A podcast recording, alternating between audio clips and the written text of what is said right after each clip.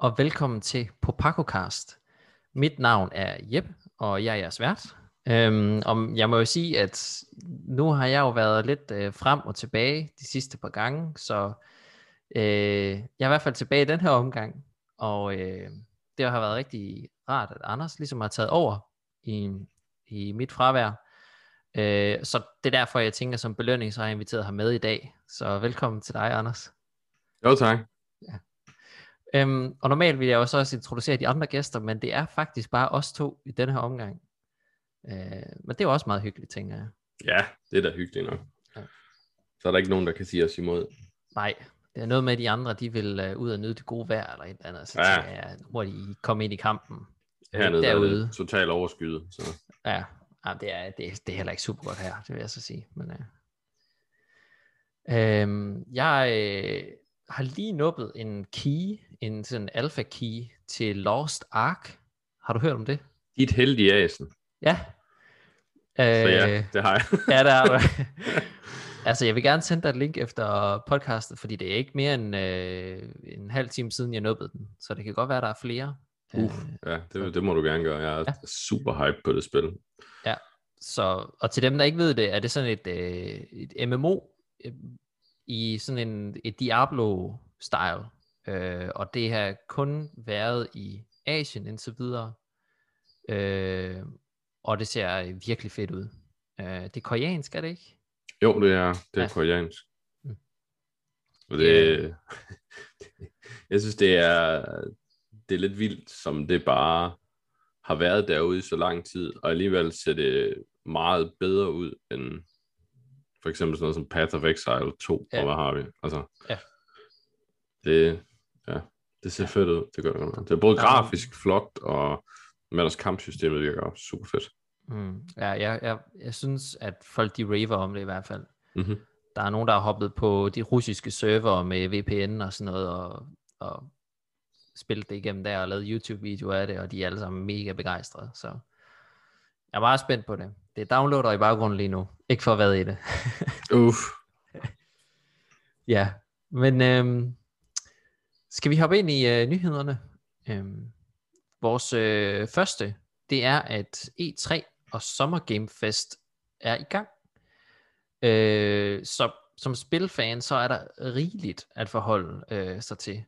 Øhm, og så kan man jo så, så kan vi jo så sidde her og sige, jamen, øh, hvad er det, man skal forholde sig til? Hvad skal man glæde sig til?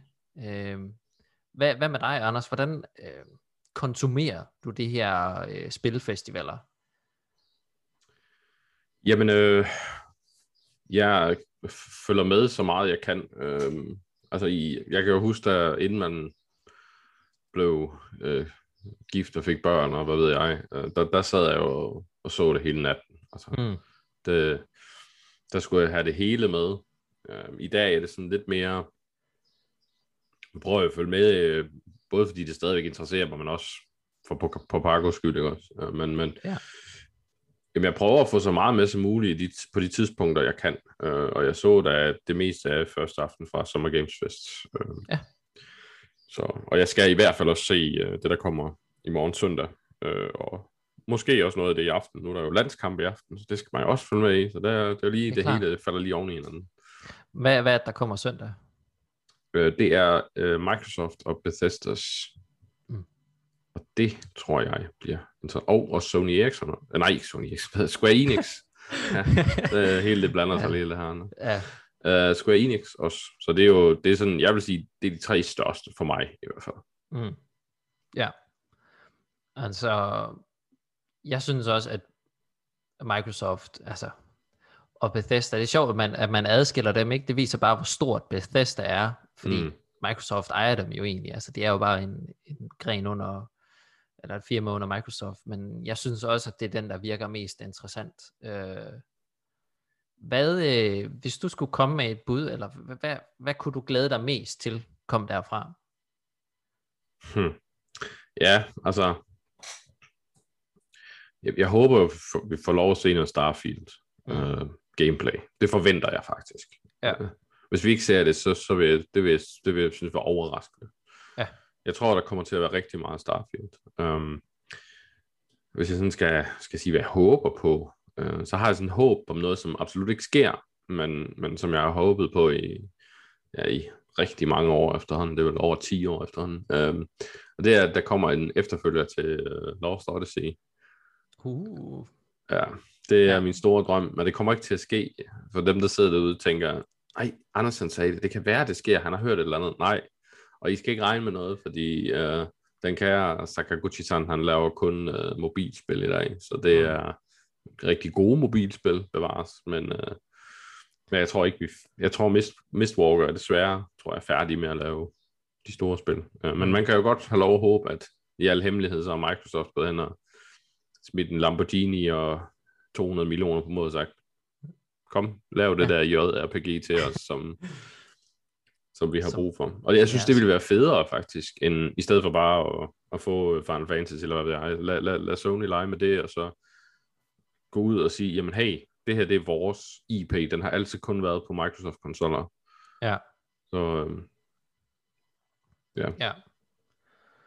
Øhm, jeg selv håber på, altså det tror jeg også, vi kommer til at se. Jeg tror, vi kommer til at se noget Fable. Øhm, ja, det tror jeg godt lige.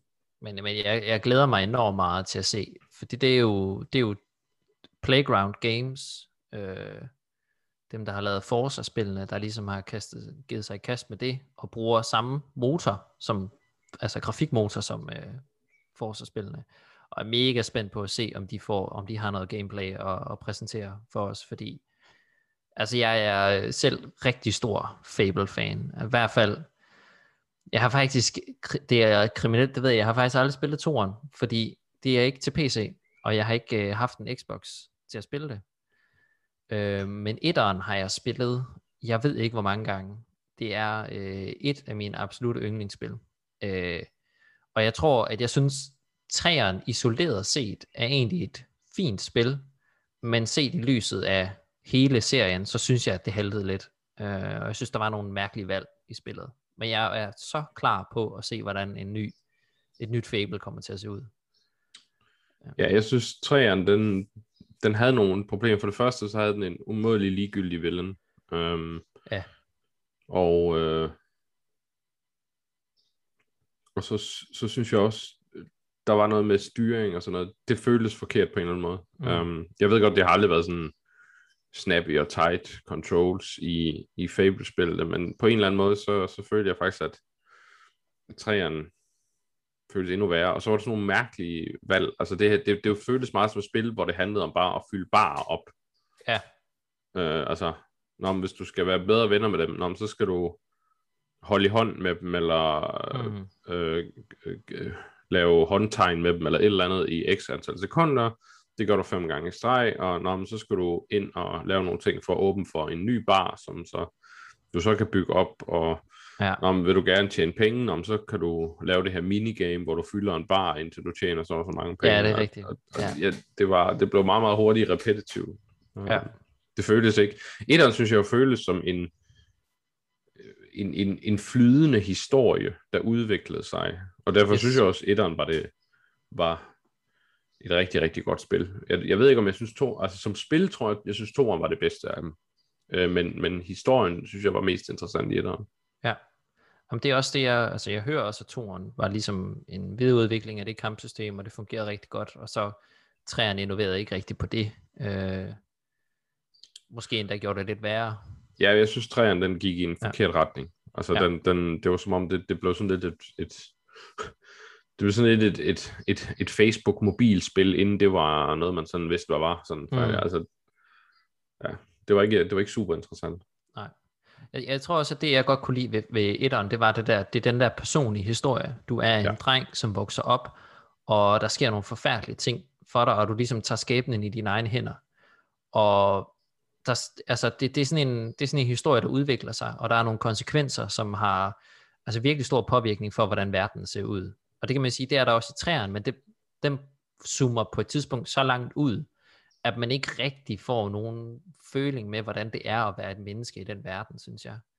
Øhm, så, så etteren var klart den der sådan eventyrsfølelse, og sådan, nu skal jeg ud på min egen sådan hævnhistorieagtig og ja, klare ærterne, så at sige.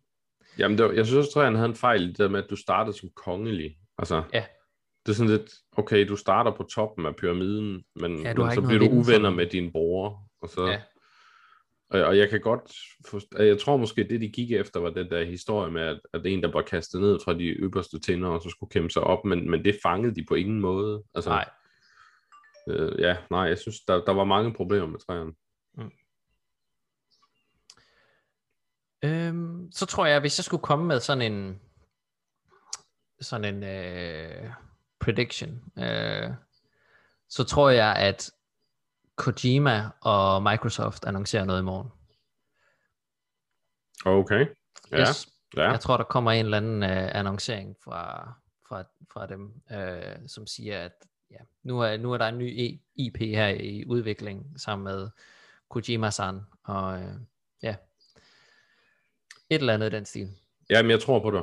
Øhm, der kom jo her til Summer Games Fest en annoncering sammen med Sony, og så tænkte jeg, okay, nå, så har de lukket Kojima ned til Sony.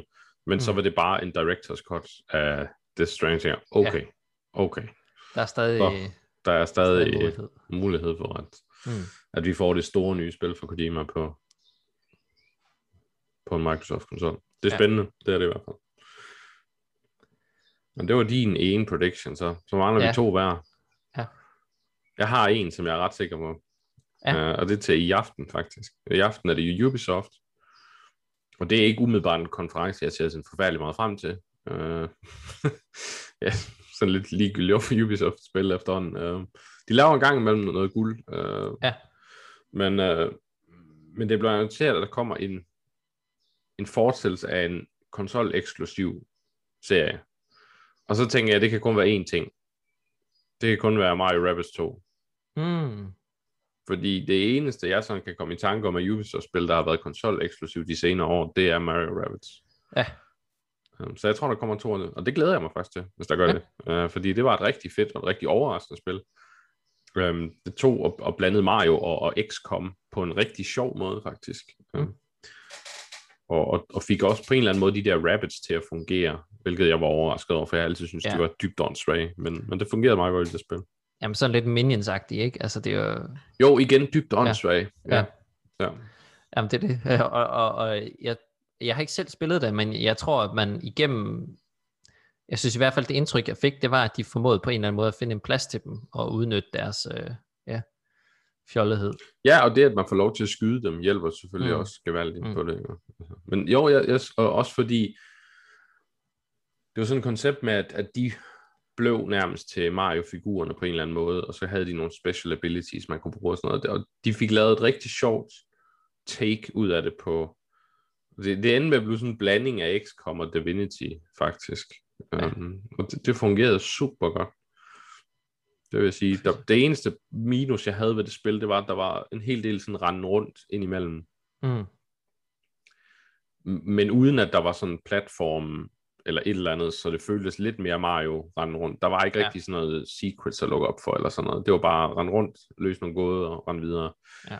Så jeg, jeg håber lidt, at, at de får udviklet den del, fordi kampsystemet havde de egentlig nailet første gang, synes jeg. Fedt. Jamen, jeg tror, øh, det kunne sagtens, fordi så vidt jeg forstår, så var, blev det også egentlig en ret stor succes. Øh, så jeg tror egentlig også, at jeg blev overrasket over, at der ikke sådan umiddelbart var noget i sigte bagefter. For Det er alligevel derfor, nogle jeg tror, den kommer. Jeg tror, den Ja. kommer. Det er jeg sikker på. Okay. Øhm, så min næste vil være, at jeg læste, at PC Gamer, deres konference, vil have en afsluttende bemærkning, eller hvad man skal sige, fra Valve.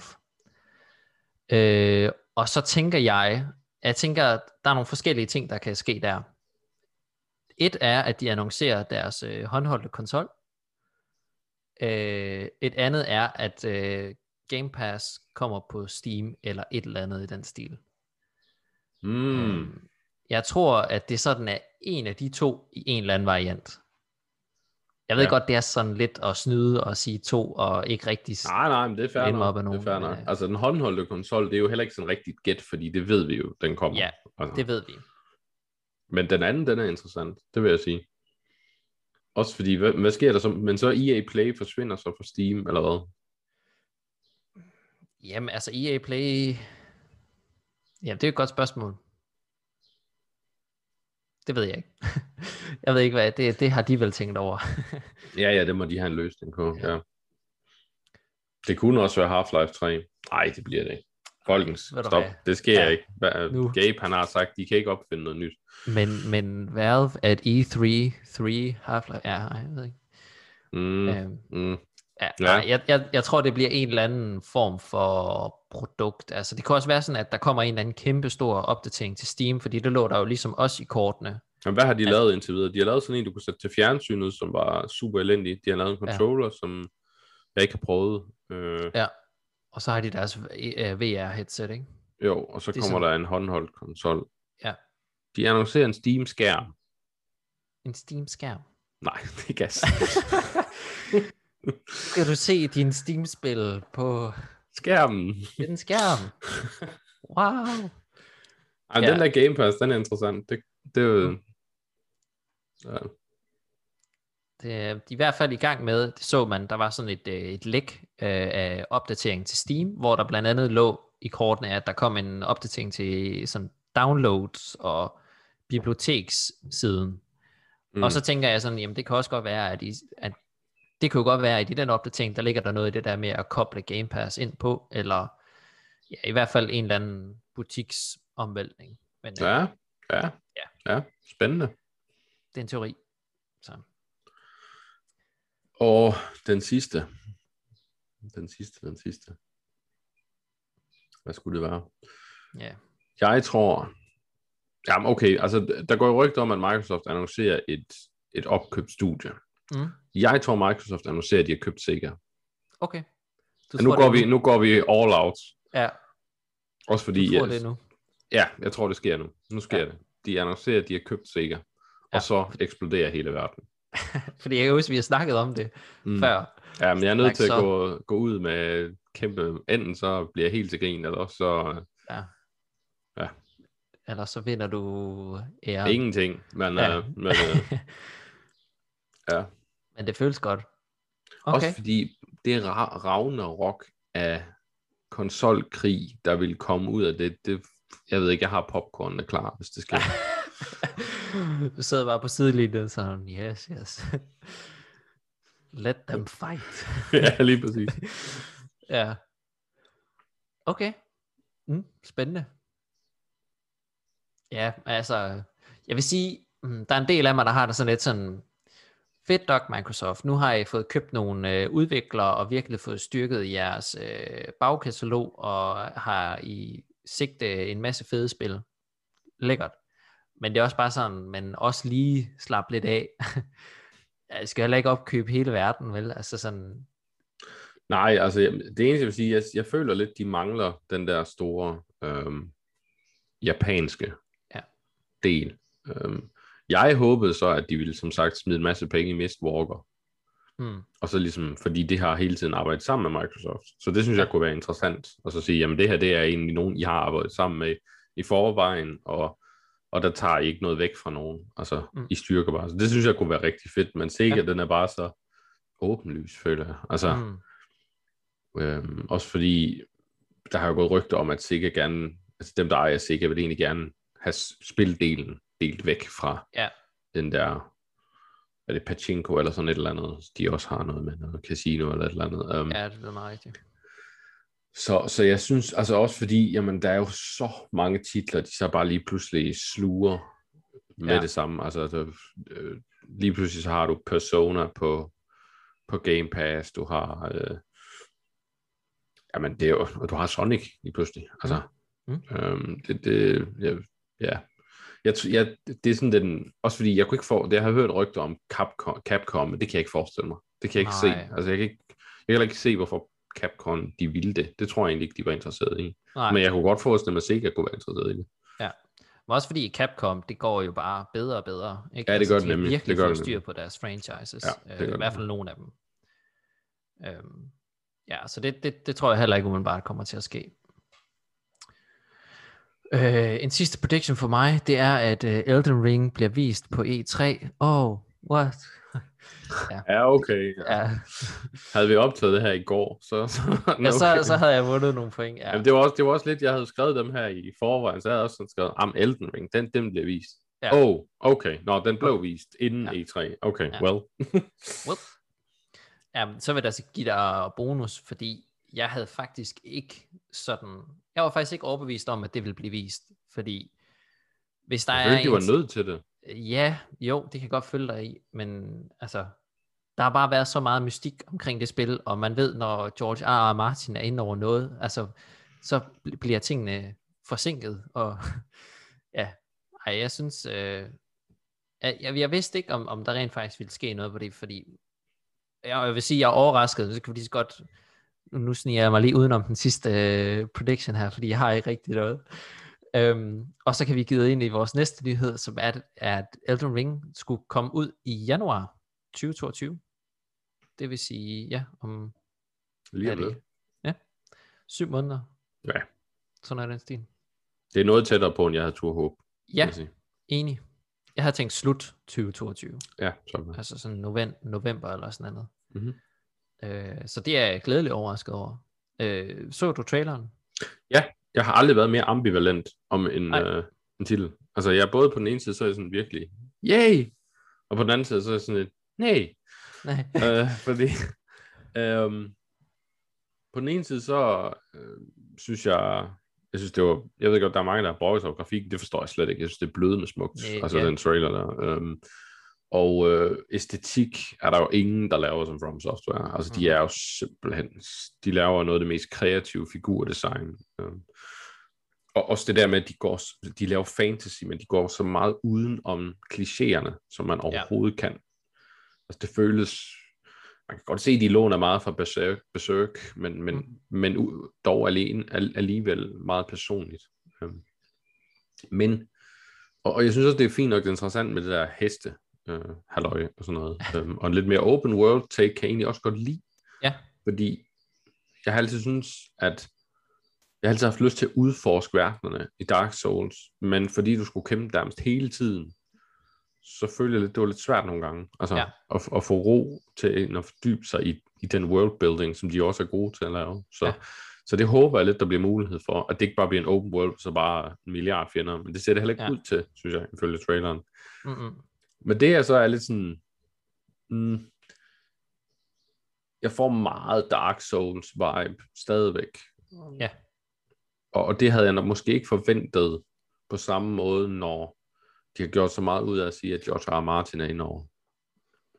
Jeg havde måske håbet, det ville, jeg håber måske stadigvæk, at traileren måske ikke fortæller hele historien, men, men en mere, en mere, ikke nødvendigvis mere lige til, men, men en mere klar historie. Mm. Altså, fordi plottene i de andre Dark Souls, at kalde dem sådan obtuse, er vel ikke... Nej, jeg- skulle til at sige uh, plot lige frem. um, Ja. ja. Så jeg havde håbet på et mere klart narrativ, og det Mm. føler jeg måske ikke helt, det ser ud til. jeg synes heller ikke rigtigt, at, at det er det, vi er blevet præsenteret. Så. Men er, er det det, der ligesom gør? Ja, det er det, fordi ja. hvad skal George R. R. Martin så i den titel? Altså, det føles lidt som sådan en, lige sige en narfise. Altså, det, det er sådan, det, uh, se, vi har George R. R. Martin med, og vi bruger ham til Arlon ski. Altså, Ja.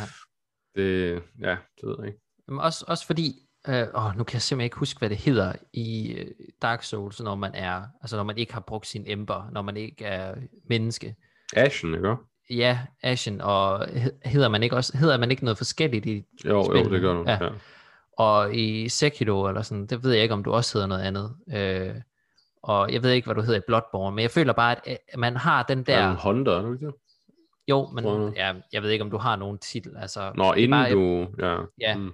Fordi jeg føler bare, at, at det er en kliché i From Software-spillene. Det er, at du har en tilstand, og så har du sådan en anden tilstand, og så bliver du kaldt et eller andet, som er meget generisk. Ikke? Altså sådan, sådan, når du er en af dem der, du er sådan lidt sådan en zombie i hvert fald i Dark Souls-spillene. Ja, ja, ja, og det, og det er du også, ja. Altså, Og det er du nemlig også her. Og det synes Ja. bare sådan, der var jeg sådan lidt sådan, nå, okay, det er samme præ- altså præmis med det der med, at når man er en, en svækket sjæl eller et eller andet, øh, og du har en, en narrativ med en, en, en eller anden kvinde med en hætte over, der står og fortæller dig nogle ting. Ja, præcis. Øh, og ja, men, men jeg synes, altså sådan ud fra hvad jeg så, sådan, så så jeg også noget, da den der, der var sådan på et tidspunkt lige i starten, et, et klip med sådan en kæmpe stor firebenet øh, klippe eller sådan noget, med en klokke under. Der tænker jeg sådan et Shadow of the Colossus. Okay, Mm-hmm. ja, kommer ridende der, ser kæmpe landskab, kæmpe stor boss. Øh, hvis den kan vække nogle af de følelser i, i mig. Altså sådan, jeg kunne også godt, fordi jeg sad faktisk og tænkte lidt over det der med, at i Dark Souls, det er et, et svært spil, synes jeg. Det synes de fleste nok. Og jeg ender med at køre et ret sikkert build. Altså jeg ender med at køre svær skjold, for eksempel. Og jeg er Ja, ikke eller, så ja, ja, eller, ja. Ja.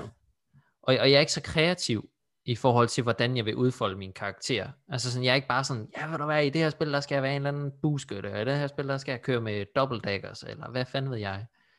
Nej. Øh, og det kunne jeg godt tænke mig at kunne i det her, for eksempel. Men det tror jeg bare heller ikke kommer til at ske. Øhm, og, og det er det der med, igen, så, som du siger, det er en open world, vi har en hel verden, vi kan udforske. Men tør jeg det? Øh, og tør jeg kaste mig ud i at udforske den på min egen måde, eller udforsker jeg den efter den der guide, der siger, hvordan det er nemmest at klare det her spil, ikke? Fordi det er lidt sådan, jeg ender med at spille Dark Souls-spillene, det er sådan det der med, okay, jeg skal sæbe med, gøre det så nemt for mig selv som overhovedet muligt, fordi det er ikke nogen garanti, jeg kommer igennem det her spil. Øhm, det er mere det der med, har jeg tålmodigheden til at blive ved med at, at presse mig selv imod muren, ikke? Øhm, Ja. Så jeg håber lidt, at verden i hvert fald tillader en at udforske den i eget tempo. Øh, ja. Fordi jeg godt følge dig i det der med, at hvis man udforsker i Dark Souls, jamen, så skal du igennem hundredvis af fjender, ikke? Og hvis du så går ind et sted og loader ud igen, eller et eller andet, jamen, så er de alle sammen igen. Og så skal man tilbage, eller et eller andet, ikke? At der er lige pludselig mange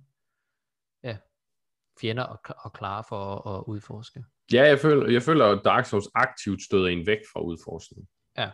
Med sit design. Altså, Det, det er både det der, de belønner dig for at gå af, fordi der er tit sådan en hemmelighed, eller et eller andet. ja, ja, ja. Men samtidig så er det også pisse svært at få fat i den. Ja, jo, jo, og det er jo så, hvad det er. Men hvis du så tænker, åh, oh, jamen, jeg vil egentlig gerne se på murene, eller om der er et eller andet hidden her, eller noget, Ja. ja. der fortæller mig lov, eller hvad der Ah, jamen, jeg gider ikke kæmpe mig igennem alle de der, fordi jeg har jo lige været ved et bonfire, og så er der Ja. ja. 75 fjender. Det gider jeg overhovedet Ja. ikke. Jeg går Nej. bare forbi. Præcis. Og, og selv hvis du finder en hemmelighed, altså 50-50, at det er en fjende, der slår dig ihjel i stedet, ikke? Ja, ja, det kan også være, Altså, at den der kiste, du finder, den æder dig i stedet for. Ja. Og så man siger, nå, okay, det var det. Ja, tilbage til Bonfire. Øhm, ja, så, så ja, det er meget det der med, at jeg skal vide præcis, hvad det er, jeg går ind til, i hvert fald når det er et, et From Software-spil, ikke? Altså sådan, jeg vil gerne, så det er også derfor, jeg tror ikke, det er sådan et spil, jeg kommer til at købe på release, øh, fordi jeg tror, at jeg kommer til gerne lige at vil vide, hvordan folk, de takler det her spil, før jeg faktisk selv går ind i det. Altså, jeg skal have det på release. Det må Ja. jeg så indrømme. Jeg elsker Dark Souls. Mm. Øhm, især, og det her, det, især Dark Souls 3, faktisk. Jeg synes, det var et umådeligt clean design. Men er det ikke også toeren, folk er, øh, det ved jeg ikke. Jo, men de fleste er sådan, øh, Dark Souls 1 er det bedste, og det Ja, er... okay. Og jeg har det sådan lidt, ja, og jeg synes, det er sådan, ja, ja, det, ja, det var jo så Demon Souls, det en OG. Og, Ja, det er rigtigt. Men, men ja, der er mange, der gør sådan, "Jamen, det var, og jeg, jeg synes, det havde nogle problemer, faktisk. Altså, der var nogle afsnit i spil, som decideret var åndssvage, hvor jeg synes, Ja. at, at samtlige levels i, i Dark Souls 3 var vel lavet. Ja. Samtlige boss fights var fremragende lavet. Så Bloodborne er selvfølgelig også rigtig godt, ikke også? Øhm, Ja. men, men, men jo, jeg skal have det. Øh, men jeg håber da også, Altså, jeg har hørt nogen, der snakker om, at ah, hvad så, hvis de nu, nu kommer med en easy mode? Det håber jeg så ikke, fordi det kan jeg ikke se nogen idé i Dark Souls. Altså, hvis, hvis du gerne vil have et spil, du kan, der er let, jamen så er det ikke det, du skal spille. Øh, fordi det er en del af oplevelsen, en del af den der... Fordi det er jo ideen i de her spil, at du skal føle, at det hele er lidt håbløst. Ja. Altså, det, det er meget den der berserk-vibe, som du skal have. Og den får du ikke, hvis du bare kan button master igennem det. Altså, Mm. så, så ødelægger hele atmosfæren. Så det håber jeg ikke, men, men jeg håber, at det bliver sådan lidt nemmere at eksperimentere med build, Ja. som du også siger. Altså det, det kunne jeg godt tænke mig, at der er sådan lidt mere balance fra starten for jeg ved godt, at man siger, ja, men øh, magi er jo total OP i... Ja, jamen, det ved jeg godt. Men inden du kommer derhen, hvor det er det, der, der, skal, der er jo stadigvæk totalt gimpet i starten. Altså, jeg, jeg Ja. føler, jeg vil håbe, der er en, lidt- sådan lidt mere en, en, en lige curve, for det ikke sådan, om det her, det er super godt i starten, og så bliver det skåret til sidst, eller, Ja. altså, ja.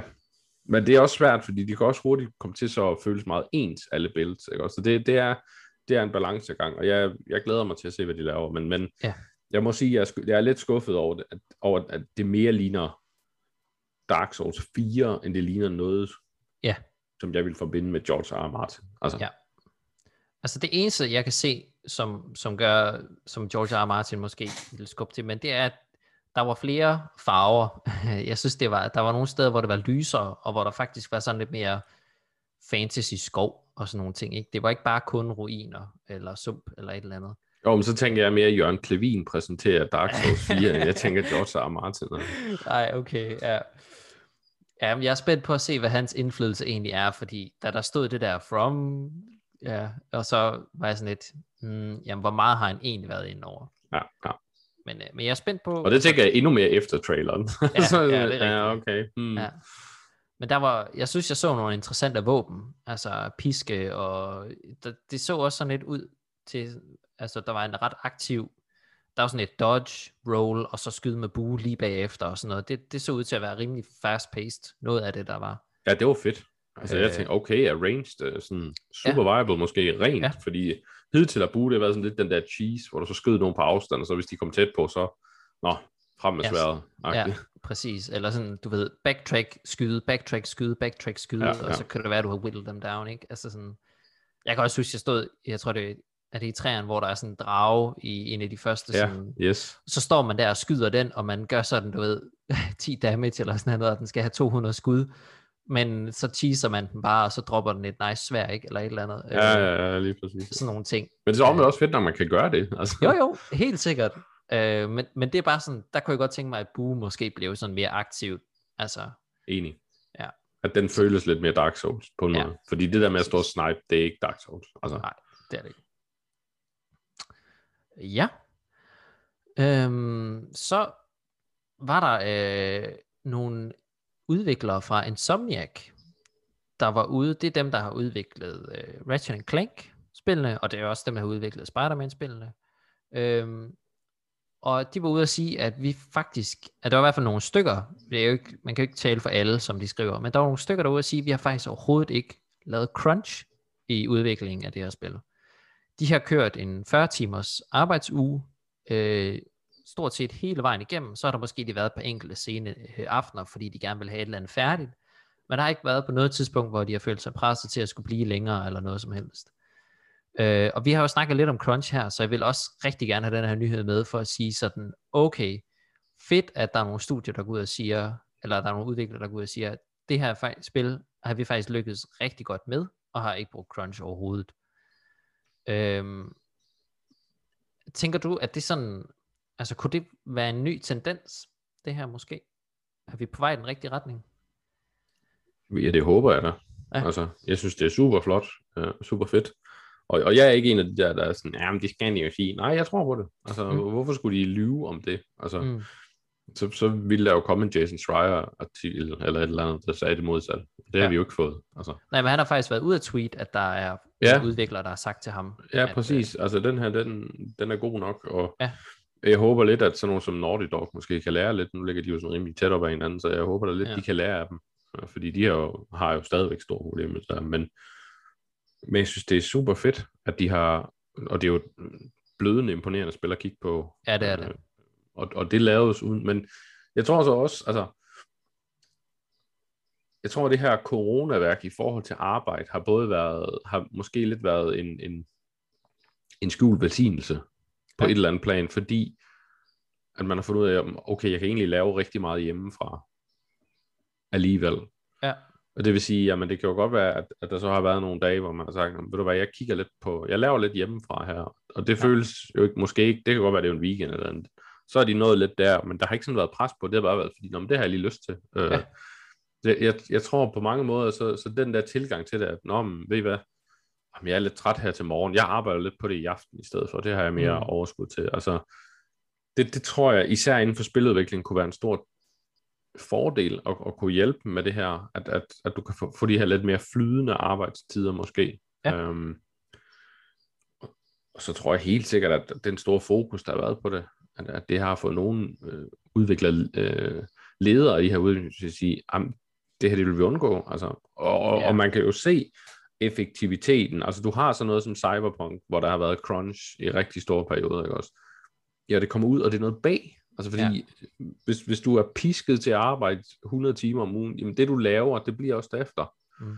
Altså, man ved det ved sig selv. Hvis du, hvis du går i seng klokken 5 om, om, om morgenen og står op klokken 6, jamen så er du træt, og så får du ikke lavet noget som helst effektivt. Altså det du laver, det bliver sådan noget en, en bøs nærmest. Og, og Ja. på samme måde, hvis du arbejder 80 timer om ugen, jamen så kommer du til sidst til at være i sådan en eller anden form for døs af træthed, hvor alt det du laver, jamen det kan du lige så godt lave om igen, fordi Ja. det, der, du bliver så mange fejl, fejl i det og sådan noget. Så, så det der med crunch, det er, det her, det vil nogen måske tage ilde op, men det er et tegn på dårlig ledelse, simpelthen. Ja.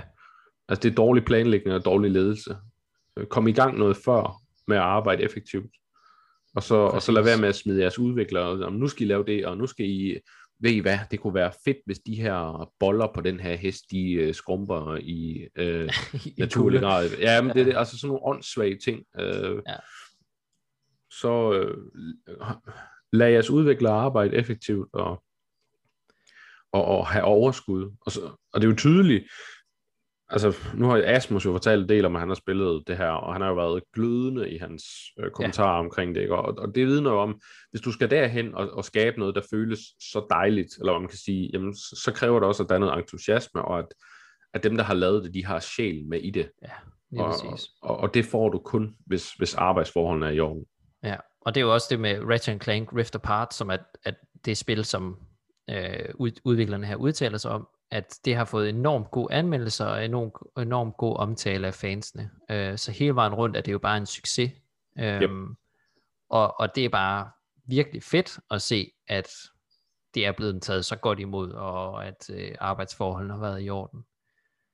Og det er jo også, hvis man kigger på sådan et spil som Cyberpunk, altså hvor mange penge, hvis de rent faktisk havde altså lagt den kærlighed i det, eller sådan, hvad man skal sige, når man ikke har været under pres for at skulle levere, at hvad, hvordan kunne det så have set ud nu, ikke? Altså sådan, havde det så ikke været tilgængeligt på Sonys platform? Altså sådan, det er stadigvæk ikke tilgængeligt i deres butikker.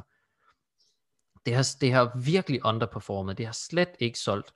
Der kom nogle øh, økonomital ud øh, her for en måneds tid siden, eller sådan noget, eller ja, om at det virkelig havde underperformet her i, den, i det seneste kvartal, øh, og det havde, det havde skuffet investorer og alle sådan nogle ting, ikke? Øhm, så det er virkelig for mig et sådan skræk eksempel på, hvad der sker, når man udsætter sine udviklere for, for crunch. Så, så det er en fed historie, synes jeg. Og, og det er en historie, vi kan pege på i fremtiden, når der kommer de der Ja. idioter, der siger, jamen, du kan ikke lave noget ordentligt uden crunch. Oh, okay, kan vi lige kigge på uh, Ratchet Clank Rift Ja. Apart? Tak, så er vi færdige med den her diskussion. Ja. Altså, og man kunne jo håbe, at fordi det er Insomniac, som har sådan et tæt forhold til Sony, at det kunne være noget med, at de ligesom prøvede at starte en kultur inden for Sonys samarbejdsfirma og sådan noget om, at det er altså bare ikke sådan, vi gør. Altså vi vil hellere skubbe et spil, end vi vil udsætte folk for ja, kreativ ødelæggelse. Altså sådan, det er jo det der med, altså helt ærligt, hvis du lægger en opgave fra dig, får dine 8 timer, kommer tilbage, og så kigger på den igen, det er jo med nogle helt andre øjne. Så det er, helt enig. Øh, og så en sidste nyhed. Øh, Battlefield 2042 udkommer den hvad er det, 22. oktober i år. Og øh, det er jo lige om lidt. Øhm, der har været, jeg vil sige, der har været ret meget øh, hype omkring Battlefields nye spil, øh, føler jeg i hvert fald, og annoncering af det. Øhm, er du, er du Battlefield-mand? Nej, Nej. Uh, og det er heller ikke det her, der får dig til at være det. nej. Altså, det jeg synes, der er interessant, det er, at de ikke har nogen singleplayer kampagne med i, og de har ikke nogen Battle Royale del. De har bare multiplayer på en eller anden måde. Øhm, jeg ved, at de laver sådan nogle, øh, jeg tror, de laver sådan nogle, øh, nogle af de store multiplayer modes med øh, bots, så man kan kæmpe mod AI, øh, kunstig intelligens, eller hvad man ja. Mm, Øhm, ja. og, øh, og så spille de her store modes med, med kunstig intelligens, hvilket jeg synes er et fedt tiltag, som gør, at man kan måske spille det alene, og så få en fornemmelse af Battlefield. Men jeg ved ikke, så du traileren til det? Ja, ja, ja. Der, der er på et tidspunkt et klip med en pilot, der hopper ud af et fly, og så skyder et andet fly med en rocket launcher, og så hopper ind i flyet igen. Og det er jo et klip taget fra Battlefield 3, eller sådan noget, en spiller, der har udført det. Og jeg, jeg synes, det er positivt, hvis de hopper all in på den der skørhed, som Battlefield kan levere. Ja. Fordi så kunne det være interessant. Men øh, jeg ved, der er gameplay reveal i morgen, tror jeg det er. Så der er jeg lidt spændt på at se, hvordan det ser ud, i hvert fald. Om Ja, noget, det, det er jeg meget spændt på. Ja. Um, altså fordi, jeg ved ikke, altså jeg synes Battlefield, det har, jeg har lidt samme problem med Battlefield, som jeg har haft med nogle af de der store baner i um, Battlefront 2 faktisk. Ja. Det der med, at du har sådan en kæmpe bane, og så render folk rundt, og så går der 10 minutter inden man møder hinanden, og så alligevel så mødes alle i en stor klump og kæmper der. Så banen ja. kunne egentlig have været en fjerdedel af den størrelse. Ja. Øh, Men, men det er meget fedt med de der øh, biler og så videre. Det, det jeg er mest spændt på her, det er egentlig, hvad bliver prisen for det her? Fordi Ja. ja. du har ikke nogen single player kampagne, du har ikke noget Battle Royale, og, og det du præsenterer som en feature, jamen det er AI, det er noget, der er i de fleste andre shootere fra, fra starten af i forvejen. Um, så yeah, det, enten så skal de gøre det, altså det jeg håber, de gør, det er, at de går ud og siger, jamen det her, det koster Men de har allerede annonceret prisen. har de det? Nå, Ja. ja. jamen, så fortæl mig det, så danner 60 jeg min- euro til PC, 70 euro til PlayStation 5 og Xbox One, øh, Xbox Series X. Okay, og er der så noget, der hedder Battle Pass og sådan noget oveni, Det er der. som man skal betale for? Ja, det mener jeg. Okay, I stinker. Glem Ja. det. det uh, glem det spil. Lad være med Ja. at købe det. Lad være med at støtte det lort. Så det er altså 10 euro dyrere til de nye konsoller, end det er til de gamle. Det kommer også på Xbox One og PlayStation 4. Øh, men du skal betale 10 euro mere for at få det på de nye, øh, og du skal betale det samme for, altså 60 for PC. Øh, fordi det er åbenbart en ny ting, eller hvad? Altså, jeg synes, den tendens er der til at lukke op og skide i, for at sige det rent udsagt. Jeg synes, det er noget værd pis. Jamen, det, det der spil, det er, jo, det er jo grådighed fra start til slut. Altså, jeg hænger mig også mere i, at man tager fuld pris for et spil, hvor du har skåret singleplayer-kampagnen fra.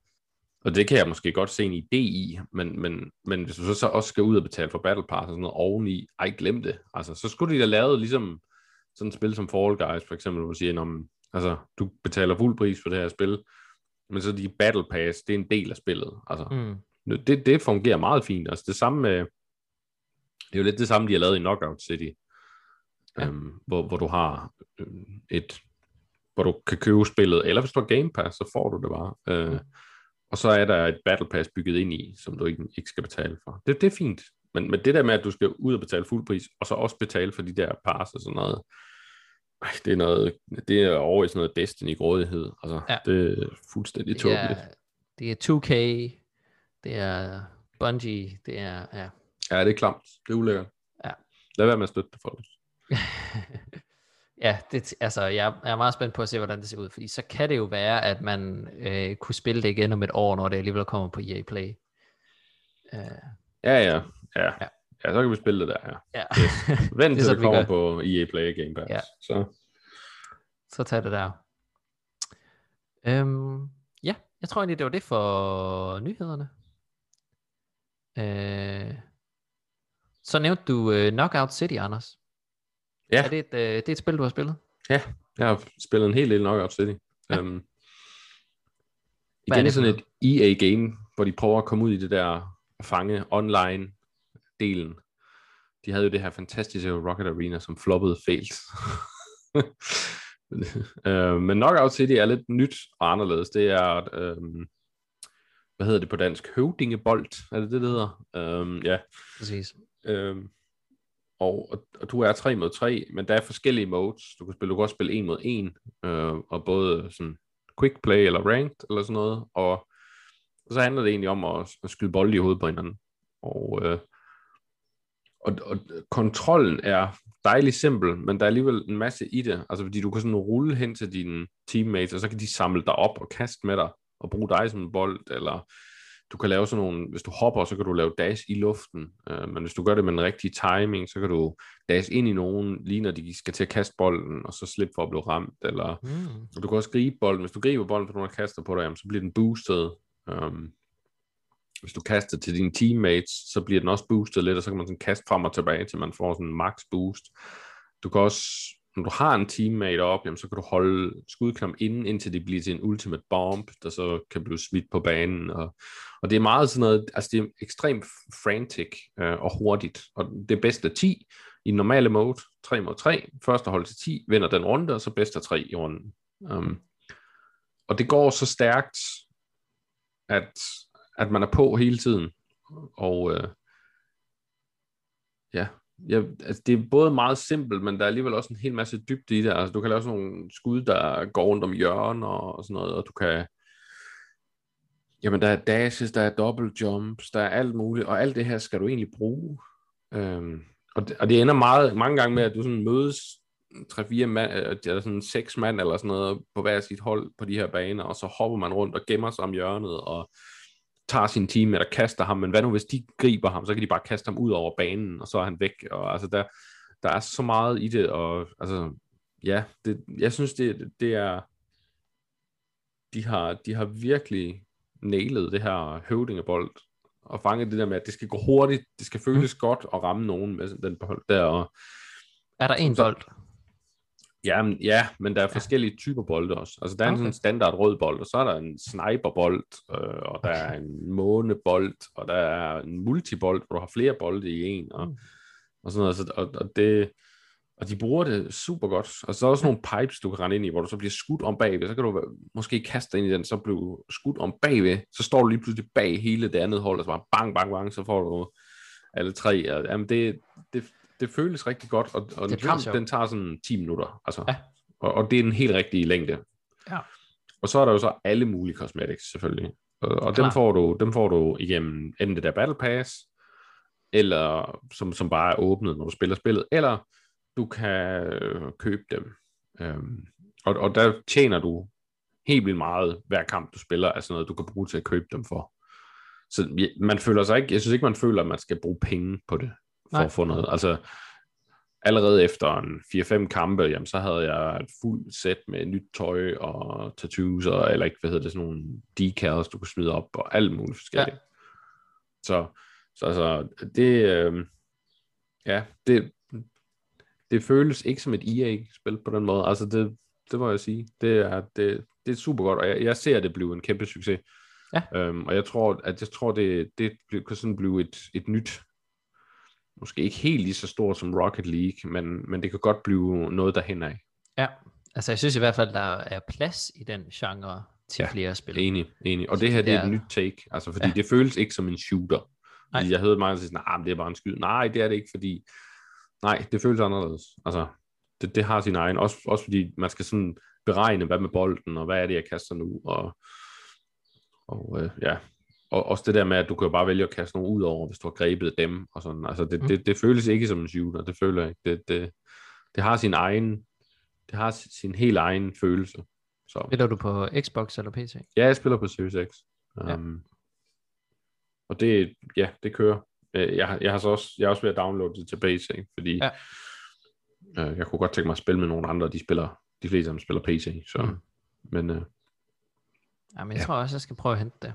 Prøv at se. Og... ja, det kan varmt anbefales. Det er rigtig ja. sjovt, også fordi det er så simpelt at gå til. Altså, der er en masse dybde i det, men, men selve at lære det, det er absolut ikke komplekst. Altså, Nej. Man kan bare hoppe ind, men hvor er skudknappen? Okay, hvor bevæger jeg mig? Okay, jamen, så, er jeg, så er jeg i hvert fald i gang. Ja. Ja. Jeg vil så også sige, at der er en rigtig robust tutorial, man kan spille igennem, hvor man lærer alle de der små ting, der er af muligheder i, i styringen, øh, og det får man så også XP for at gennemføre, som man så kan bruge på at købe nogle ting eller noget. Så Ja. Ja, det, ja, det er en super god pakke, de har lavet der, så det er et rigtig godt spil, jeg varmt kan anbefale. Især Fedt. hvis man har Game Pass, så er det gratis. Så Ja. bare, Nice. Øh, er det okay, at jeg så afbryder din... Øh, ja, du giver den gas. Fordi så har jeg lige en... Jeg, jeg faldt sådan lidt i et hul forleden. Nå. Et, øh, et øh, Conan the Barbarian hul. Ja, det kan jeg Øh, se, ja. Ja. Øh, og det, start, det startede egentlig med, at øh, jeg sad og kiggede, øh, kiggede Humble Bundle igennem, fordi jeg sad sådan og kiggede på de øh, bundles, jeg ligesom har købt, og så så, jamen, er der nogle spil, jeg ikke har fået aktiveret, og sådan noget. Og så så jeg, der var øh, Conan Exiles, som til dem, der ikke ved det, øh, minder lidt om Ark, øh, Survival Evolved, og til dem, der ikke kender Ark, det er sådan lidt en videreudvikling af det Minecraft startede med sådan det her survival med at bygge ting og sådan noget, og overleve, og så bygge jamen, huser og hu- huse, huse, er det vist i flertal. Ja. Samtidig med, at man ligesom samler ressourcer og alt sådan nogle ting. Jamen, det er vel Minecraft, hvis du tilføjer og sådan meget fokus på kamp og overlevelse. Egentlig. Ja, Mere end bygning. Så, så der har du, ja, og det var faktisk også det, jeg troede. Men det viser sig, at Conan Exiles faktisk er et enormt byggecentreret øh, spil. Ja. Øhm, og, og så det vil sige, at du ender egentlig ret hurtigt med at stå over for, at du skal samle en hel masse ressourcer. Lige pludselig så blev det ret grindy. Altså jeg, jeg har kun spillet et par timer af det.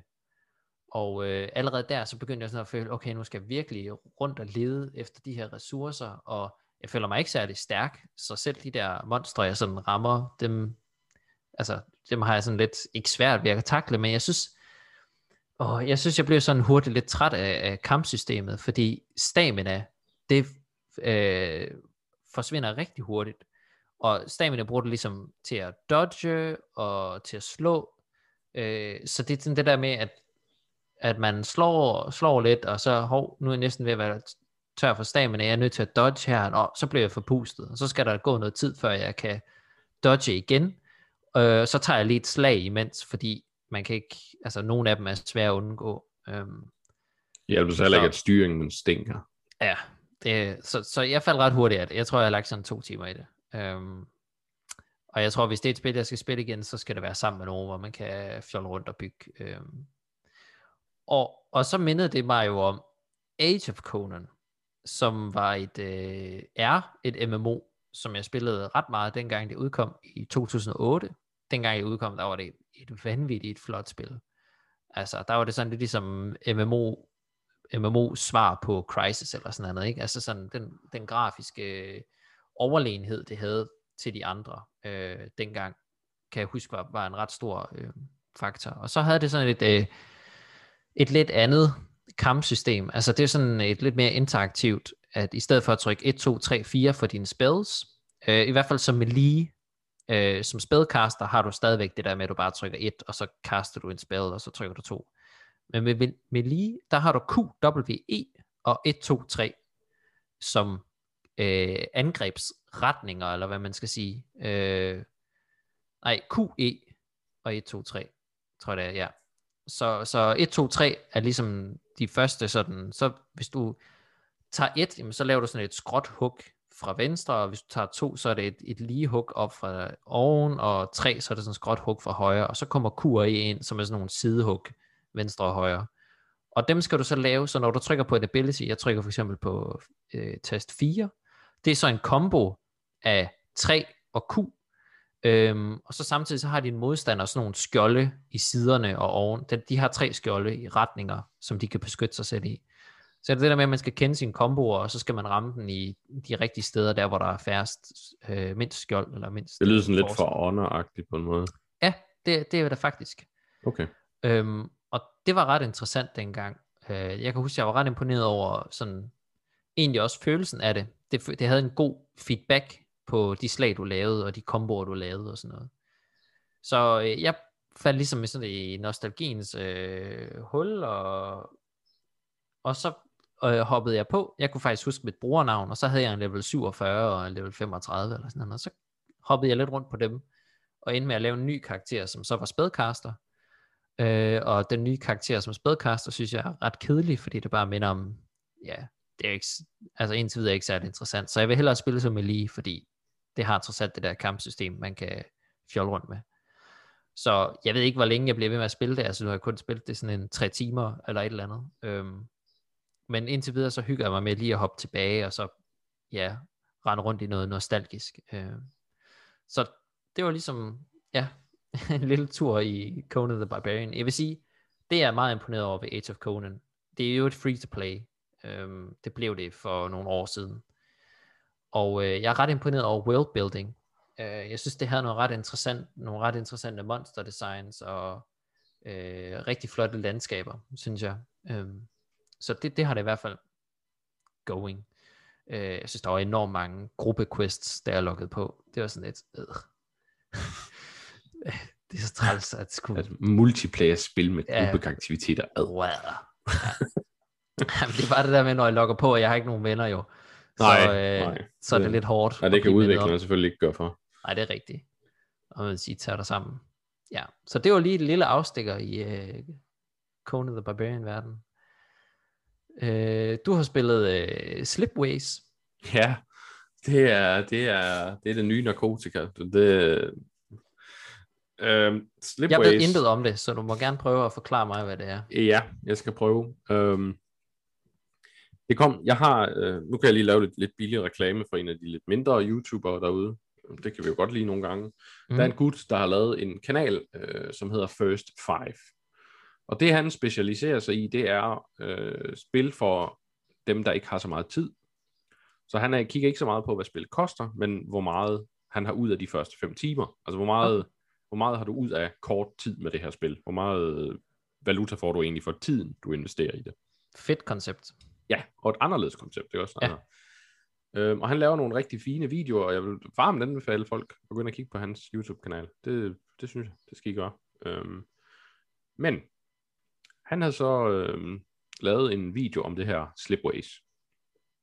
Han starter med at sælge den til mig fra starten, hvor han snakker om, at jamen, kan du godt lide Civilization og Europa Universalis og så videre, og så tænker jeg, ja, det kan jeg godt. Jeg elsker de spil. Ja, det er mig. Men har du, har du ikke, ja, jeg tænker, åh ja, du taler til mig. Men har du ikke tid til dem? Ja, det er også mig. øh, og så siger han, jamen, så har jeg spillet det her. Øh, og så tænkte jeg, okay, okay, nu, øh, nu har jeg sådan et, et Leonardo DiCaprio, og nu har du min attention øjeblik der. Ja, Det, ja. øh, så jeg, jeg downloadede det her Slipways. Og Slipways, det er et spil, der handler om, det er et, et, en slags 4X-spil. Så altså Civilization, Endless Space, den type, Stellaris, hvad har vi. Mhm. Men det er kun tre X'er. Altså, der er kun uh, Exploration, Expansion og Exploitation. Den fjerde Okay. okay. X, den kalder han så Exhale. Lige sådan slap af, øh, ja. nyd det. Øhm, fordi der er ikke noget krig i det her spil. Og øh, det gør mig personligt ikke så meget, fordi jeg synes egentlig ikke, krigen er det mest interessante i det her spil.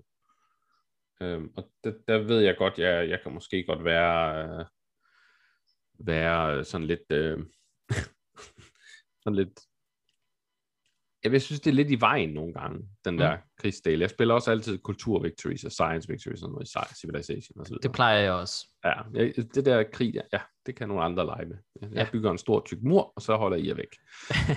så bliver Men jeg far- klog herinde. Ja, far han bliver klog og bygger. Sådan, Ja. og går i teater. Sådan er det. Ja. øh, men, øh, og, og, og derfor det, at de har fjernet kampsystemet, det er sådan en, hey, okay, okay, nu, nu gør I mere og mere for. mig." Men det, men det man gør, det er, at man, men du, du starter med sådan et, et map, hvor du har en hel masse uudforskede planeter. Og så skal du sende sådan nogle probes ud, som, som, øh, ud, som så afslører, hvad de her planeter er. Og hver planet har nogle forskellige ting, som du kan producere der. Det vil sige, det kan være, at du kan lave en koloni, hvor du så kan skabe befolkning. Mhm. Eller det kan være, at du kan, hvis du har befolkning, du kan, du kan føre befolkning hen til den her planet, så kan det være, at du kan lave robotter, eller hvad ved jeg. Så hver planet har noget, den kan producere, hvis den får noget andet. Så det, det handler om, det er at få exploret det her, og så få fundet nogle nye planeter, og så få dem ligesom koblet lidt sammen, så de kan Ja. køre i sådan nærmest sådan en, en et, et, sådan et stort netværk nærmest, Ja. hvor, de, hvor de giver til hinanden. Det er så, hvad det er. Altså, det, er sådan lidt, det kan jo godt være sådan lidt puzzle på en måde. Men du har stadigvæk den her exploration, du skal gøre. Det, der så er, interessant, det er, at du har også et, et World Council, eller Space Council, eller hvad det hedder, som er nogle forskellige alien-racer, som du arbejder sammen med. Og de giver dig så nogle forskellige tekno- teknologi, og der er sådan en tech tree, du går op i, og den teknologi, det kan være, at når man nu på de planeter, der normalt kun producerer den her ting, så kan de også producere de her ting, eller det kan være, at du, nu kan du lave i stedet for at bare lave slipways, så kan du måske lave sådan noget, hvor du hopper over en planet, fordi normalt der kan du ikke krydse to slipways. Altså hvis du først har, så, så det skal man også tænke over, at du, du kan ikke sådan krydse på tværs af hinanden, så du kan meget hurtigt komme til at lukke af for nogen, og så tænke, ej, jamen den her, hvis jeg ikke havde lavet det her, så, så kunne jeg have bygget derhen. Øhm, så det er så det næste. Men det, der så gør det endnu mere interessant, føler jeg, det er, at du har x antal runder til at klare det her. Øh, eller du har x antal år. Ja. Og så er så mange måneder. Og det at sende en probe ud, for eksempel, jamen jeg tror, det er en måned, det tager. Og så tjener du lidt penge der og sådan noget, men, men du bruger sådan noget tid, så man skal sådan hele tiden tænke, okay, hvis jeg skal... Øh... Men, men så kan du, øh, som sagt, så skal du hele tiden holde øje med den her tid, du har, og så finde ud af, jamen, øh, øh, ja, hvis vi hopper lidt i det, så er det fordi mine børn, de kom lige ind. Nej, men du skal holde øje med den her tid, og, øh, og, og så skal du tænke over, jamen, fordi når tiden går, så tjener du både penge, kan man sige, men den tid, du har til at udføre det, bliver også mindre. Mm. Og så bliver man sådan målt med stjerner, alt efter hvor godt det går. Øhm, og hvis man har nogle planeter, som ikke får de ressourcer, de har brug for, jamen det genererer, øh, det genererer utilfredshed.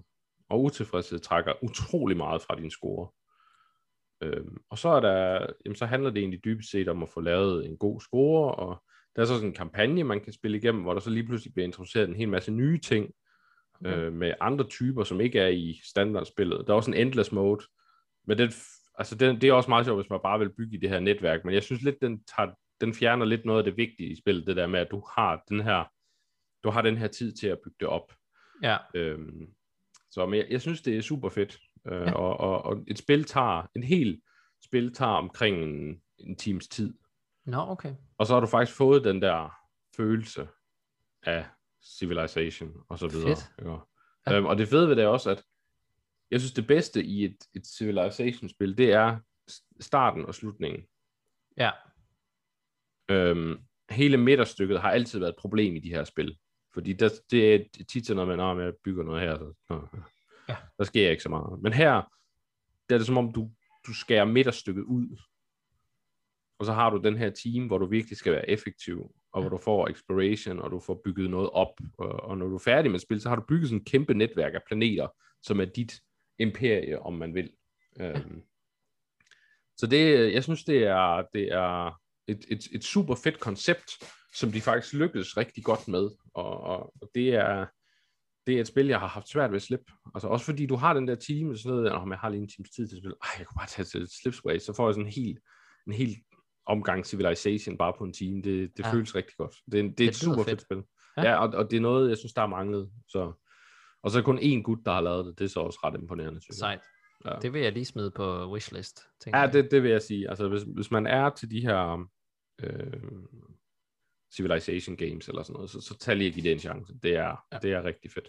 Jeg har lige for nylig lige startet et Civilization 6 spil op, bare fordi at, ja, øh, jeg Ja, tænkte, det var det- længe siden, jeg havde ja. spillet det, så mm, fedt. Så har du også spillet øh, Darkest Dungeon.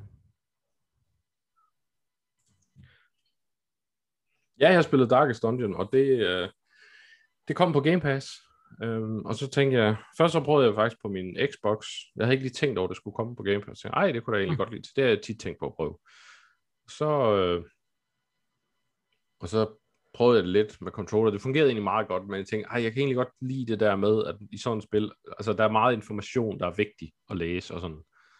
Øh, og kortet er lidt svært på konsol, synes jeg, det fungerer ikke ordentligt Mm. det er som om, det ikke rigtig følger med. Du skal gå rundt i sådan nogle gange, og det, det fungerer ikke rigtigt. Men, men, men så prøvede jeg det på PC, og øh, nu er jeg så blevet vildt hugt.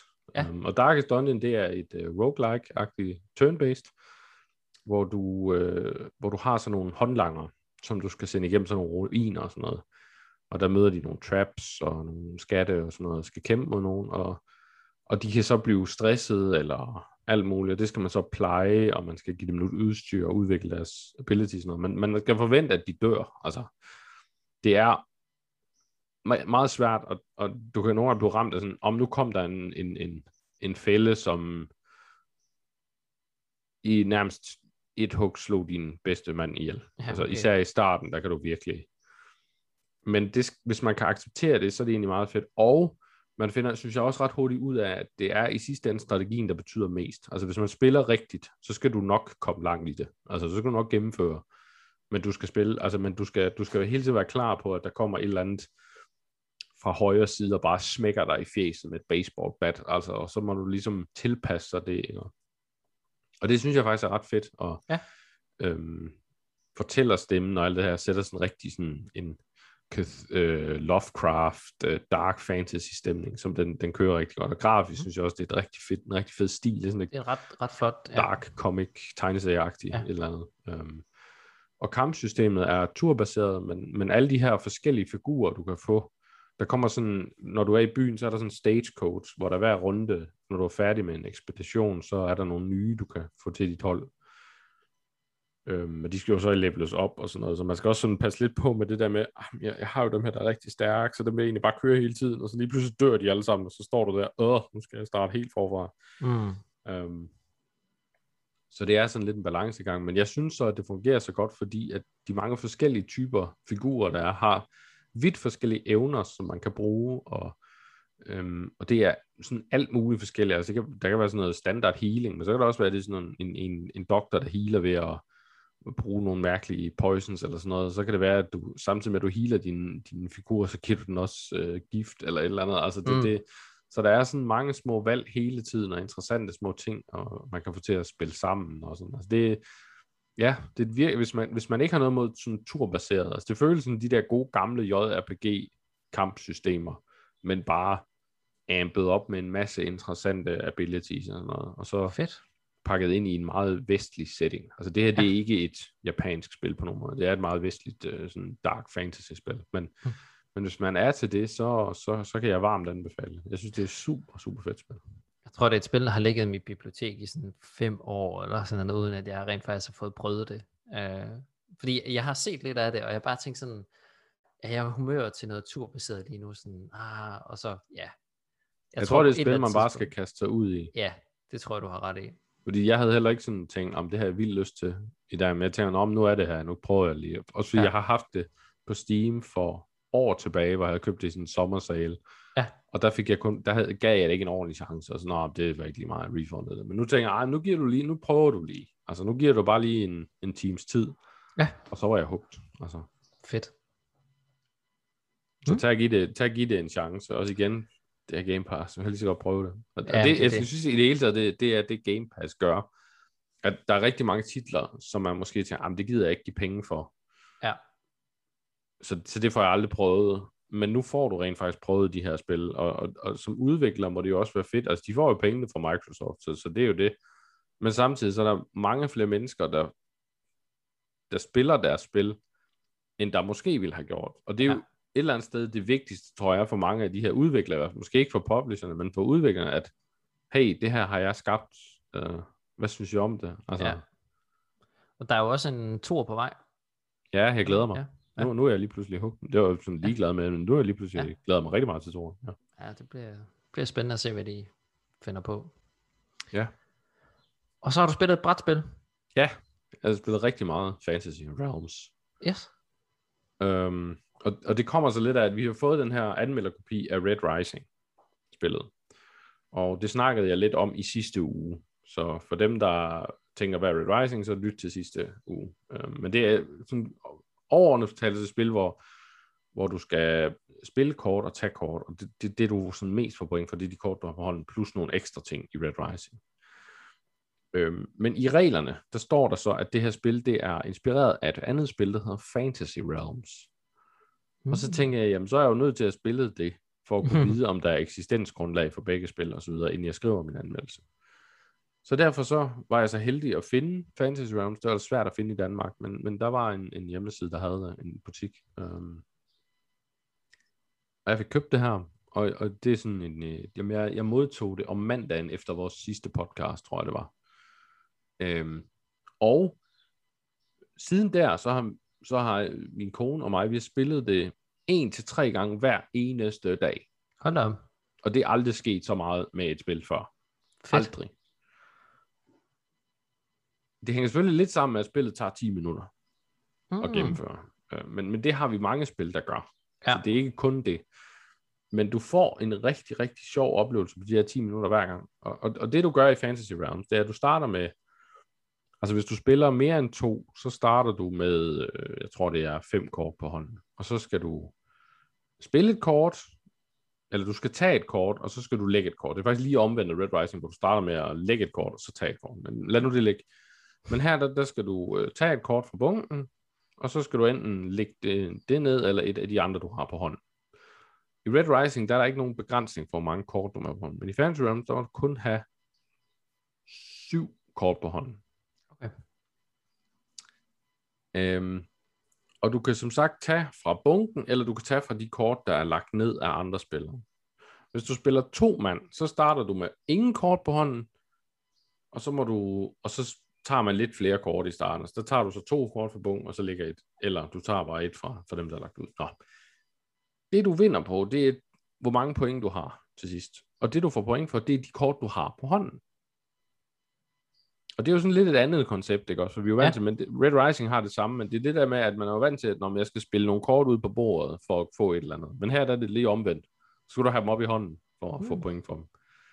Øh, Men det, der gør Fantasy Realms interessant, det er, at der er sådan rigtig mange af de her kort, der spiller sammen.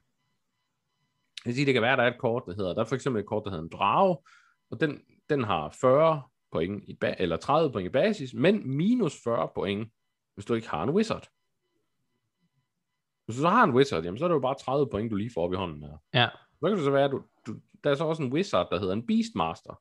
Og en drage, det er beast-kategori i det spil. Så så har du allerede en connection der, ikke også? Fordi han får ekstra point for hvert beast, du har. Og den her drage, den skulle bruge en wizard, og det var han, og så, så, så videre. Og så er der også nogle kort, der sådan er, er helt tosset, som for eksempel en, en, en der er sådan en, en artefakt, der hedder en gem of, jeg tror den hedder gem of order, eller sådan noget. Hvis du så, hvis basispoengene på din kort er sådan en efter en i en række, så får du x antal point. Så hvis du har syv kort, der bare følger efter hinanden, det vil sige, det, det ene kort, det er en point, og to, og tre, og fire, og fem for eksempel, Ja. så får du måske 150 point eller sådan noget hvor på én gang. Ja. Og sådan er der bare så mange forskellige ting, hvor spil de giver hinanden bonus, og så er der andre, der er andre kort, hvor, eller kort giver hinanden bonus, eller andre kort, der får straf. Altså det kan være, øh, jamen jeg har et kort her, der giver mig 35 point, men hvis jeg har den og den kategori, så får jeg minus 5 for hver af dem. Men så kan det være, at du har et andet kort, der fjerner en, en straf fra det kort, Ja. og så kan du lige pludselig samle på rigtig mange af dem, og så kan det være, at det er fuldstændig broken. Altså, og, sådan, og, og det giver sådan en, en følelse af at lave point-komboer i, og du får så meget af det på 10 minutter. Fedt. Og det er super afhængighedsskabende. Altså, Ja. det der, uh, altså, åh, jamen, det der, det kan spille sammen med det der, og, og så kan jeg skabe det her. Det er sådan lidt det samme, man har i autochess, føler jeg, det der med, uh, jamen, de her figurer, de arbejder sammen, og så kan jeg måske, hvad hvis jeg bygger den synergi med den synergi? Men her, der du det så bare på 10 minutter i Mm. kortspil. Ja, så konsekvensen er ikke så stor. Altså sådan, ah, så er det 10 minutter, hvor jeg satte på et eller andet fjollet, men Ja, jeg tager det bare et spil ikke. mere. Ja, who cares? Ja. Altså, så prøver man igen. Ja. Ja. Altså. Og så får man måske den der ene hånd, som bare altså, fuldstændig, hvor man tænker, åh, Ja. over 300 point, det troede jeg ikke, man kunne. Og, og så den anden, man, de andre, hvis man, okay, det skal jeg prøve at slå det der. Det bliver simpelthen ja. nødt til. Vi tager lige et mere. Altså. Så det er, det, det er et fantastisk godt spil, øhm, og det kan fås for en par hundrede kroner, og det Ja. er det helt klart værd. Altså, der er så meget, og jeg havde tænkt, okay, det her, det, der er 53 kort i det her kortspil. Hvor, længe, hvor meget kan man... Men altså, som sagt, vi har spillet det en, jeg tror, vi har spillet det en 50-60 gange, eller sådan noget, på de sidste par uger, ikke? Ja, og vi er slet ikke færdige med det. Altså, nej. det er en ny oplevelse hver gang. Det er imponerende med så lille et, et, et, et, et en stak af kort. Fedt.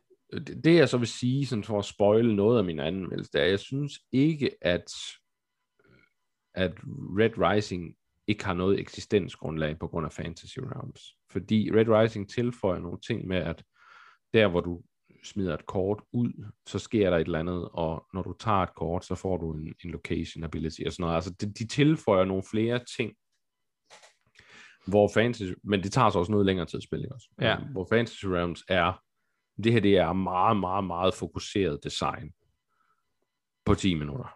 Ja, Øhm, og, men det kan man så læse om i min anmeldelse, jeg synes måske, at Fantasy Realms er et bedre designet spil. Altså det er et mere rent design. Øhm, men, men jeg kommer ikke til at gå af med nogen af dem. Altså jeg kan rigtig godt lide begge ting. Øh, men, men, men, men man skal ikke tænke, når man, man skal ikke nødvendigvis tænke, om jeg kunne, jeg kunne jeg kunne faktisk godt lide noget af Fantasy Realms, men ikke det hele, så, så kan jeg ikke lide Red Rising og omvendt. Altså give det en chance, for de er alligevel meget forskellige, synes jeg. Øh, ja. Man kan godt se, altså jeg vil sige, det eneste, de har til fælles, det er det der med, at når du har en hånd, der giver point, og så skal du lave nogle komboer med kortene, men det er så også det. Ellers føles de meget forskellige. Ja. Øh, men, men uanset hvad man er, hvis man kan lide brætspil og kortspil på nogen måde, så, så tager jeg give Fantasy Realms en chance. Altså det, det er det er et rigtig, rigtig sjovt lille spil. Øhm, hvor du får pakket enormt meget ind i 10 minutter. Altså det er næsten det, der er det mest imponerende. Jeg, har, jeg tror ikke, jeg har prøvet et spil, der tager 10 minutter, hvor jeg har så mange interessante valg i løbet af 10 minutter. Det synes jeg faktisk er voldsomt imponerende. Det, ja, det lyder fedt.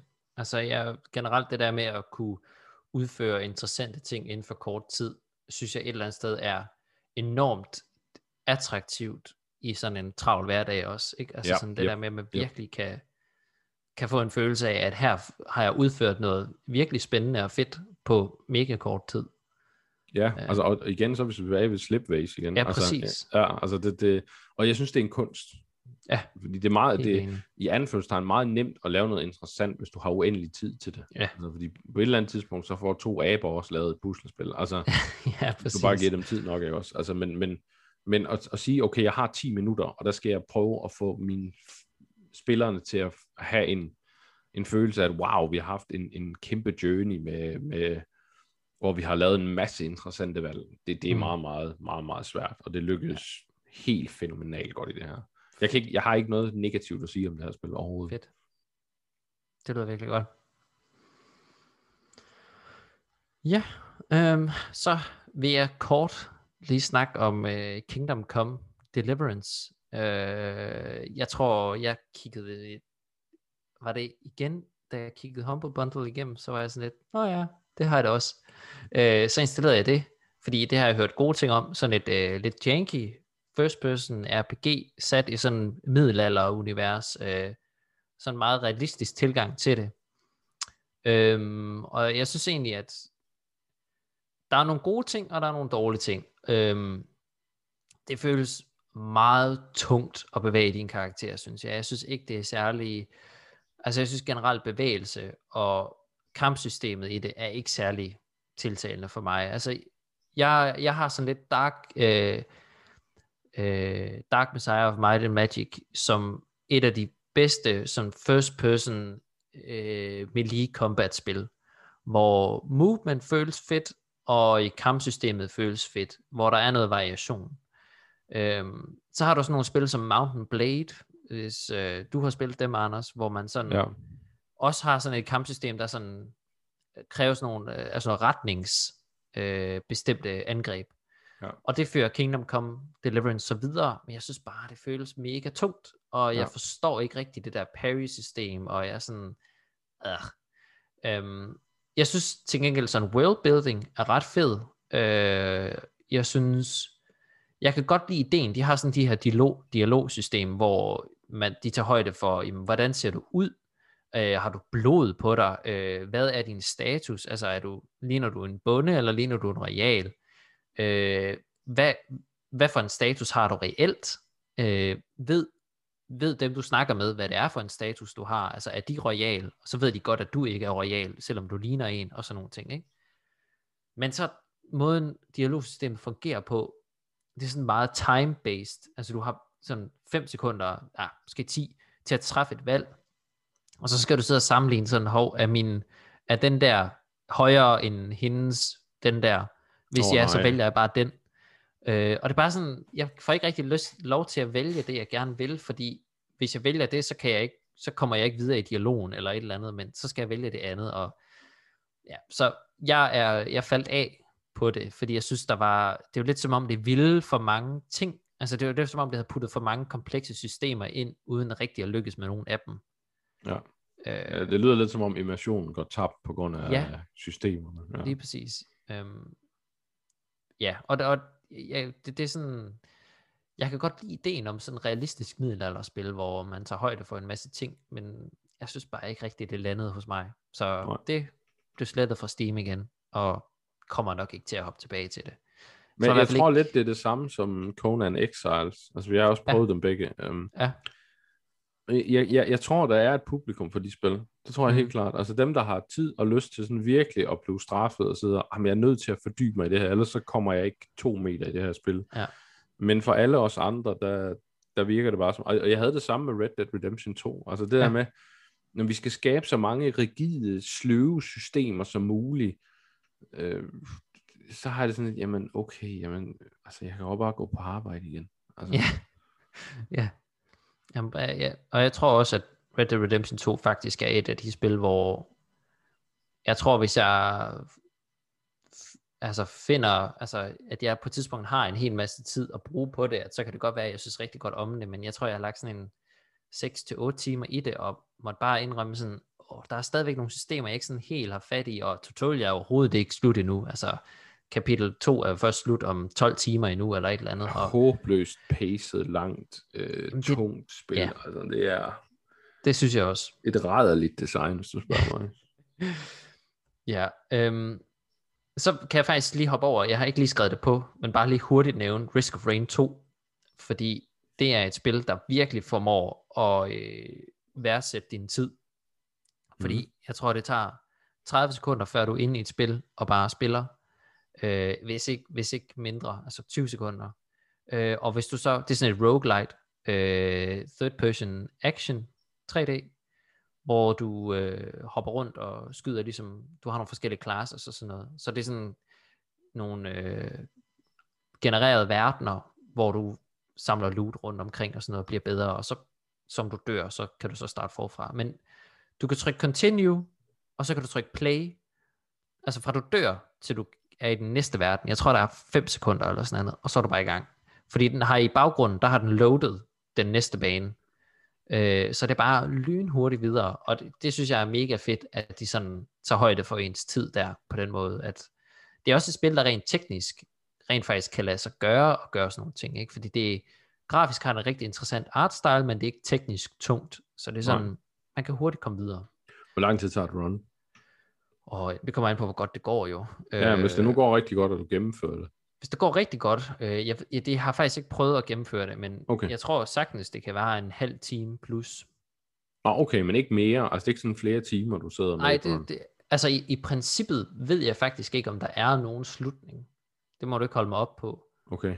Øhm, men altså for eksempel så spillede jeg et par spil på Medium med et par af mine venner, og vi nåede at spille sådan 10 minutter eller sådan noget, før vi døde. Og så spillede vi så på Easy, og der kom vi op på 20 minutter eller sådan noget, og måtte så hoppe ud på grund af tidsbegrænsning. Ja, ja, ja. Øh, så jeg tror, det kommer meget an på, ja, hvad, hvad sværhedsgrad du, du lægger det på. Okay. Øhm, Mm-hmm. men øh, mega positivt overrasket indtil videre. Ja, Ja. det skal, det skal prøves i hvert fald. Jeg har længe kigget på det, men jeg har været sådan Ja. lidt, jeg var lidt nervøs for, om det var sådan lidt, der tog vildt lang tid, men det er det så ikke, kan jeg regne ud. Altså, du Nej, får, det- får igen sådan en, og, og, jeg elsker, at du kommer hurtigt i gang igen. Altså, Ja, lige præcis. det var også en af de ting, jeg elskede ved Celeste. Altså det der med, at bum, så var der Mm. gang igen. Altså det betyder så Ja. meget for de her spil. Det, det gør det virkelig. Helt enig. Øh, og så et, et spil, som jeg som vi også har snakket om på podcastet før, som jeg har hoppet ind på, det er Dragon Age Inquisition, fordi jeg aktiverede Game Pass for lidt tid siden. Der var tre måneder for 10 kroner, så jeg tænkte, why not, hen over sommeren. Og så var jeg sådan, at jeg mangler skulle lige et RPG, fordi jeg var sådan lidt skuffet over det der Kingdom Come, og havde bare brug for et eller andet, ja, rollespil. Så jeg downloadede Dragon Age Inquisition, og har nu spillet en 4-5 timer af det, og øh, synes godt om det indtil videre. Øh, jeg har lige fået et mount. Øh, jeg, jeg startede med at tænke sådan, hold kæft, hvor skal jeg have et mount? Hvis der ikke er et mount i det her spil, så logger jeg af. Øh, det var der så heldigvis. Øh, jeg spiller sådan en rogue class, så nu må vi se, hvordan det øh, går. Om jeg har tålmodighed. Jeg har hørt, at jeg ikke skal fokusere for meget på sidequests her i starten. Nej, det er skal- så vigtigt. Kom væk Ja. fra Hinterlands. Det er ja. det vigtigste. Altså, øhm, jeg ved ikke, det, Dragon Age Inquisition er sådan lidt svært spil, fordi jeg blev meget udskilt af mange sådan, og sådan. Ja. Men jeg synes egentlig, det gør rigtig meget rigtig godt. Mm. Mm. Jeg synes for eksempel, kampsystemet er super godt i det. Um, og Jeg tror, noget af det, mange falder over, det er, at de bliver, de bliver ved med at lave sidequests i Hinterlands, og der kan du nærmest Ja. bruge 40 timer, og det er ikke Ja. nødvendigt. Altså, Nej. Øh, når, når spillet siger til dig, nu kan du egentlig komme videre, så gør det. Bare kom videre. Du skal nok, øh, du skal nok komme tilbage dertil igen senere. Øh, Ja. Og, øh, og jeg synes også, at historien egentlig er okay. Um, Ja. jeg, jeg, jeg kan godt lide Dragon Age Inquisition. Jeg synes, det er et okay spil. Og, og hvis man så spiller øh, DLC'en, så begynder historien også at være super fed. Altså, så udvikler den sig videre. Så Ja. ja, det, jeg ved godt, det er meget udskilt, og det har også problemer. Altså, der er noget med pacing, og med måden questing og sådan noget bliver præsenteret på, som gør, at det er lidt for nemt at blive fanget i sådan en loop, hvor man bare render rundt og laver sidequests. Så, så der, er noget, der er noget der, men, men jeg synes også, det kan en masse positive ting. Så, så ja. Ja. ja. Jeg er i hvert fald spændt på at, at prøve Ja, videre. det, er meget- jeg kommer til at tænke, kigge på det her, da du nævnte det der med Kingdom Come Deliverance, der reagerer de på, om du har blod på dig eller sådan noget. Det er så det modsatte i Dragon Age Inquisition, der kan du bare stå fuldstændig Ja. ja. splatteret ind i blod og, og, og, snakke med nogen, uden at de er sådan, åh, men det er jo meget normalt. Do you need help? Sådan, ja, jeg ved ikke, om jeg gider have det af en, der er smurt ind i blodet. Nej. øh, okay. Ja. Ja, øh, jeg tror, det var det. Har Ja. du en, øh, en afsluttende kommentar? Øh, jamen, øh, gå ind og kig på vores hjemmeside, som så vanligt. Øh, der er lidt nyt derinde. Øh, der er kommet et par nye anmeldelser. Ja. Michael har anmeldt et, et, øh, et, et børnespil, brætspil, og så kommer der Returnal anmeldelse. Jeg ved ikke, om den er kommet op endnu, men ellers så gør den det i hvert fald. Tror jeg, den er. Ja, Den med, fra. Asmus. Skrevet en fremragende anmeldelse af Returnal. Um, så, så tag og gå ind og kig på den, og øh, inden for de næste par dage, en næste uges tid, der kommer der også anmeldelsen af Raid Rising fra mig. Og der skulle også meget gerne snart komme en anmeldelse af Nevsky fra Stefan. Um, og så må vi se, hvornår Asmus han får tid til at skrive. Men jeg ved, han har gennemført Ratchet and Clank, så der kommer højst sandsynligt også noget der. Måske i podcast, og måske i skriftlig form, det må vi se. Mm. Men der er rigtig meget interessant på vej i hvert fald. Øh, Så hold, hold øje med hjemmesiden. Og så kommer vi nok ikke til, jeg ved ikke endnu, om vi kommer til at dække E3 øhm, med et podcast. Det må vi se. Øhm, hvis ikke andet, så kommer vi i hvert fald til at snakke om det næste gang, vi Ja. har podcast. Øhm, så. Men ellers, ja, så var det sådan det. det. Fedt. Og husk, I kan altid skrive til os på Facebook eller et eller andet, hvis der er, I har nogle spørgsmål eller kommentarer eller et eller andet, så meld gerne tilbage, hvis der er et eller andet. Øhm, ja, og så tror jeg, at jeg vil gøre klar til at se noget Dota hele dagen. Uh, der er turnering, så Ja, bliver Animator. ja, Animator. Ja, lad være med at kigge på kommentatorerne. Øh, Ja, de er, de, de er klædt ud ret whack. Det, Ja, jeg, jeg forstår det ikke. Jeg synes, det er tåbeligt. Men uh, Ja. jeg, jeg, jeg, elskede det. jeg elsker deres normale kommentatorer, de har. Altså ham, som er kommentator, ham har vi så ikke set så meget til, men han er normalt i jakkes eller sådan noget. Det virker altså lidt bedre til de her, hvis du gerne vil have et e-sport skal være tages alvorligt, så lad være med at klæde ud som en, en app vi fra, fra One Piece, eller hvad det er, de prøver Ja. at ligne. Ja. Der, der er mange interessante takes på det. Ja. Ja, men så vil jeg sige øh, tak til dig, Anders, for at være med. Selv tak. Jeg tænker ikke, det havde været et særligt interessant podcast, hvis det bare var mig. Åh, oh, øh, jo, sådan en. Teams monolog med Jeppe, det er da hyggeligt. Ja, Åh, tak skal du have. Og så vil jeg sige uh, tusind tak til jer, fordi I lyttede med. Vi snakkes ved næste gang. Hej hej.